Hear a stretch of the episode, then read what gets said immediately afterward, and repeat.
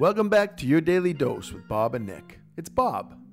Today, Nick and I talk about the sexiest venue in town, the Dr. Phillips Center for the Performing Arts. We also talk a little bit about the people who support the center, and we muse about the best uses for the property that surrounds it. What could be more interesting than Orlando's premier performance palace, am I right? Enjoy. I know this organization pretty intimately. Yeah. I, I did, I believe, the last board retreat that they have. I facilitated it, and I've worked with them for a number of years, even before the building was built. Um, it's it does require some of that. And if you meet the board, this is an amazing board, by the way.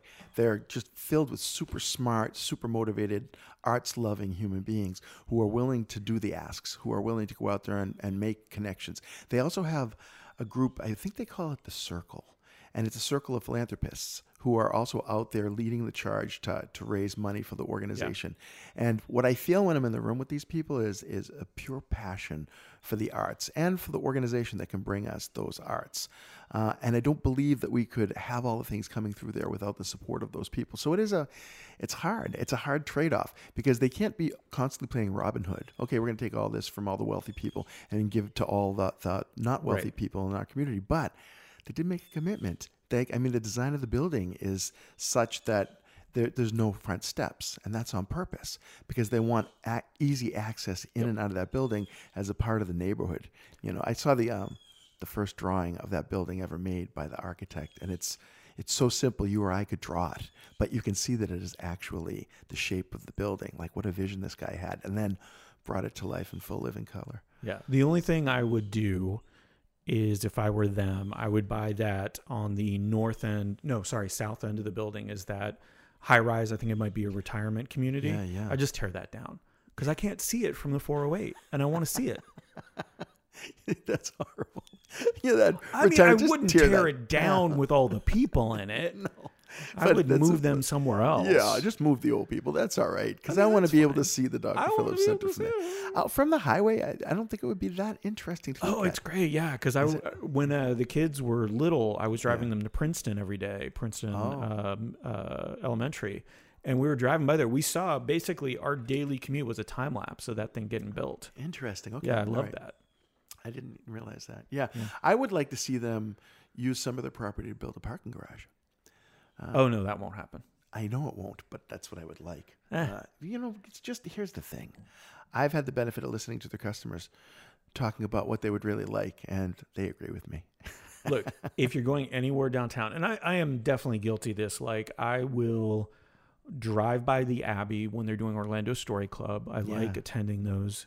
But if I can't find free parking within a certain amount of like, and I'll walk a few blocks to yeah. get there. I'm just not going to go. Yeah. but having said that, like parking is always parking is going to be an issue everywhere, yeah. and it should be forcing us to do better as gas prices also get higher. You're right. To do better with public transportation. Ooh, and this is the truth, and I believe I believe that strongly. Yeah, that's something I've been thinking about since seeing the gas pumps go over 450. Yeah, I was like, "Are you 450?" I started looking at electric cars. you, I, I, was considering that before this happened. To say Yeah, because I'm getting a little bit stressed out with consumption. Yep. I'm getting stressed out with and gas prices. Okay, one of my friends. Uh, my buddy Gary Padula, who lives right across the street, sent me a little joke uh, that basically said, "Yeah, I, uh, I, went to get gas, and you know it was five dollars a gallon, and uh, cost one hundred and forty dollars to fill up my truck. So I just decided to leave without paying. And they had cameras on site, and so they I got the summons, went to court, lost, and so I got an eighty dollar fine. In my mind, I've saved sixty bucks, you know." and uh, just struck me as funny because yeah. they're just getting to that point where it's like, huh, it may be less expensive to face a court fine than yeah. it is to fill up to your just vehicle. gas and go. Right. Yeah. It's crazy. But I, it is inspiring me to drive less. It's making me yeah. go, oh, I don't really want to. And it's also inspiring me to charge my clients when they require me to travel great distances. It says, look, it's, it's, it's an, an expense that we have to share now. Hey, it's Nick. Thanks for listening. I keep saying this isn't a political podcast as a disclaimer before I say something political, but I do think this is important. Orange County did approve adding a penny sales tax to the November ballot to cover new transportation initiative. That's wonderful, and I think you should vote for it. And not just vote for it, but advocate for more buses and more trains and more bike lanes and the things that'll actually help with transportation. Adding this tax and adding more roads, in my opinion, is not the right way to go. Have a great day.